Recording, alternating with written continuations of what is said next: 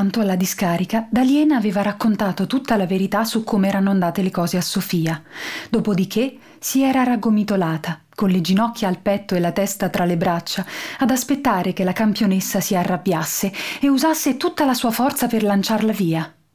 Invece non era successo niente. Sofia se n'era rimasta a guardarla un po' assente, poi le aveva detto Ma perché non me l'hai chiesto semplicemente? Daliena allora aveva tirato fuori la testa dalle braccia e l'aveva guardata per la prima volta veramente.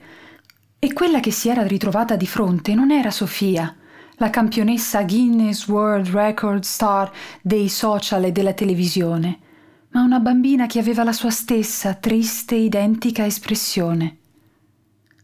Lerché donne po chiesto?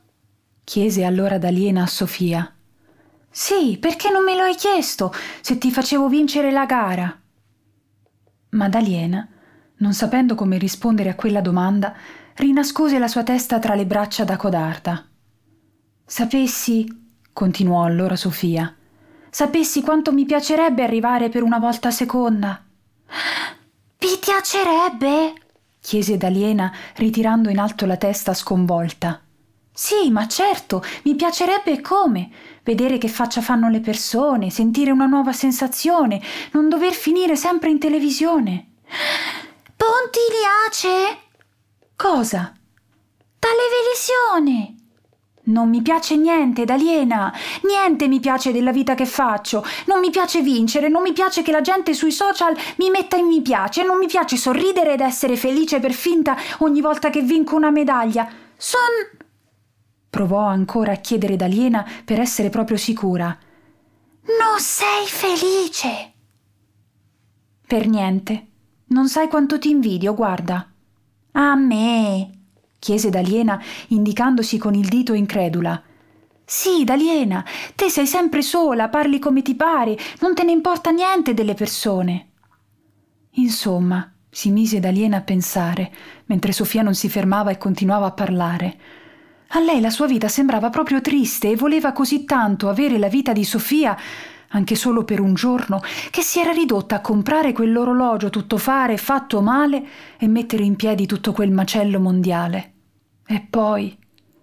E poi se non era felice la vita di Sofia, che era sempre in televisione, circondata di persone, medaglia d'oro Guinness World di ogni record per professione, quale era questa vita felice secondo le persone? Ma tu chiese Daliena come se ci avesse pensato solo a quel punto. Ma tu come cai a capire quello che dico? Si capisce, rispose Sofia. Dal suono, anche se cambi di posto le lettere, le parole fanno comunque lo stesso rumore. Allora è vero! saltò di gioia Daliena. Soldentato ha ragione! Anche tu mei una sacchia rosso aracnione! Una macchia cosa? Chiese Sofia, questa volta un po' dubbiosa. Dagliena, Sofia! Le interruppe l'urlo forte dello sdentato in piedi a qualche metro da loro sulla soglia del portone. Forza, la merenda è pronta! E poi stanno parlando di voi alla televisione. La casetta dello sdentato era tutta fatta di cartone, coi rivestimenti in plastica riciclata, la tappezzeria improvvisata, tutto incollato con il silicone. Al posto della poltrona c'era un copertone, non c'era il tavolo, ma un grande alettone e c'era una scatola grande con dentro uno specchio al posto della televisione. Ma questo è solo uno specchio, non un televisore, protestò Sofia guardandosi riflessa. Specchio riflesso, se ti muovi sei fessa, rise lo sdentato.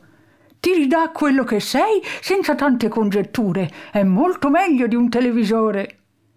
Sì, ma tu avevi detto che c'eravamo noi alla tv, continuò a protestare Sofia. E difatti, chi c'è dentro lì in questo momento? Ci sono forse io o ci sei tu? Vabbè, pensasse un po' quel che gli pare. Sofia si voltò verso Daliena e le fece segno che quel vecchietto era proprio matto da legare. Daliena le rispose scrollando le spalle appena e facendo di no con la testa.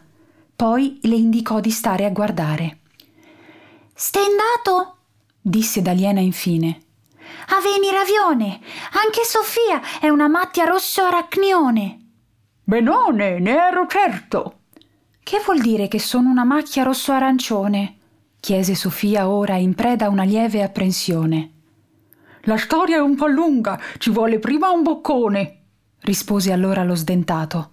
Prego, venite. Non so voi, ma io muoio di fame. Ho proprio bisogno di una bella fetta di pane e salame.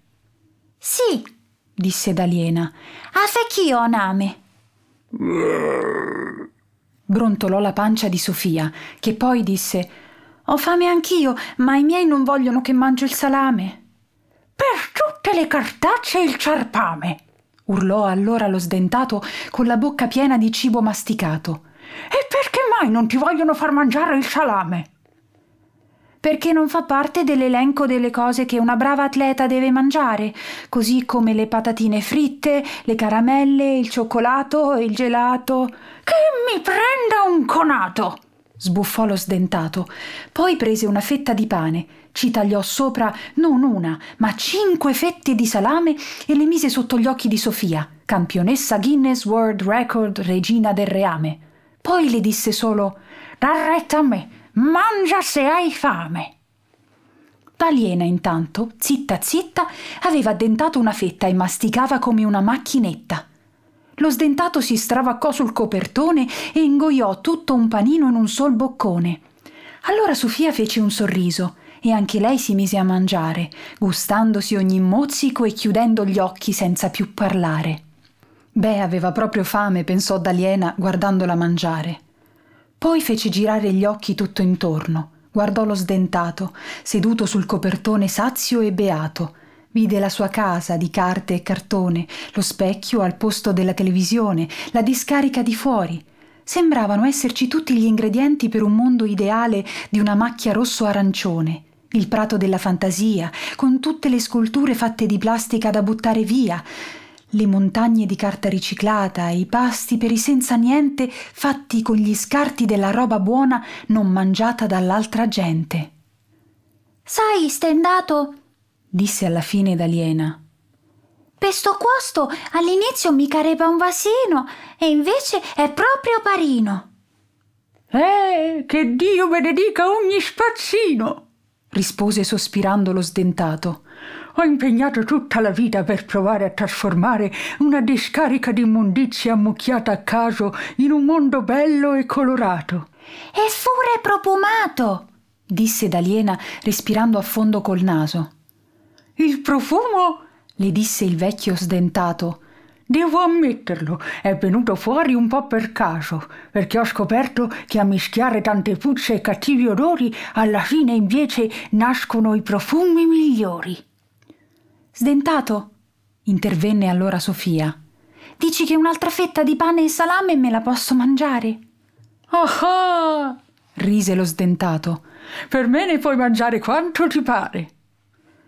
Si mise a ridere pure d'aliena e dopo aver ingoiato l'ultimo boccone pure Sofia si aggiunse alla risata in comunione. Intanto, in un baleno, il tempo era volato via come capita tutte le volte che si sta bene in compagnia. Per Daliena e Sofia era la prima volta e anche lo sdentato non era affatto abituato. Nelle loro vite da persone sole, di vedere il giorno fuggire, la notte farsi avanti e subito scomparire, non gli era mai capitato. Guardarono di fuori tutti e tre. Il sole sorgeva sopra il parco della fantasia, facendo capolino dalla cima del monte Cestino. Il vento non soffiava e tutto sembrava messo in pausa, immobile, fermo. Un raggio di sole colpì sulle labbra d'aliena e in quel momento si portò via tutte le risa, lasciando spazio alla tristezza che la invase come un fiume in piena. Stendato, disse allora d'aliena. Ma te eh, su adesso pa invenzione, chi ci pensa a me sto condo colorato e chi rarada da mangiare a tutte quelle persone? chiese, indicando i senza niente fuori dal portone, che, come sempre, si muovevano in mezzo ai rifiuti di cibo buttato ancora confezionato in cerca di qualcosa da mangiare per colazione. Lo sdentato, prima che cadesse a terra, si prese con il dito una lacrima che gli scivolava sopra la barba e la appoggiò in un bicchiere in cui teneva tutte le lacrime che piangeva per non sprecarle e poterle poi bere. Vedi, mia piccola Daliena, disse lo sdentato bevendo un sorso dal suo bicchiere lacrimato. Per far sì che il mondo prenda la giusta direzione, il posto di ogni vecchietto che se ne va in pensione dovrebbe essere preso in gestione da una persona più giovane e migliore. E cioè? chiese Daliena che voleva sapere. E cioè niente, rispose lo sdentato sconsolato perché io questo giovane migliore proprio non l'ho trovato. Ma non possiamo lasciarmi me sto cuosto corolato a Port Lanzone, protestò Daliena con decisione. Ci vede essere per forza una losuzione. Sono d'accordo con questa bambina di cui non conosco ancora il nome, disse planando dentro la finestra il piccion tenente, seguito a volo lesto dal fonico e datano, il gabbiano capitano.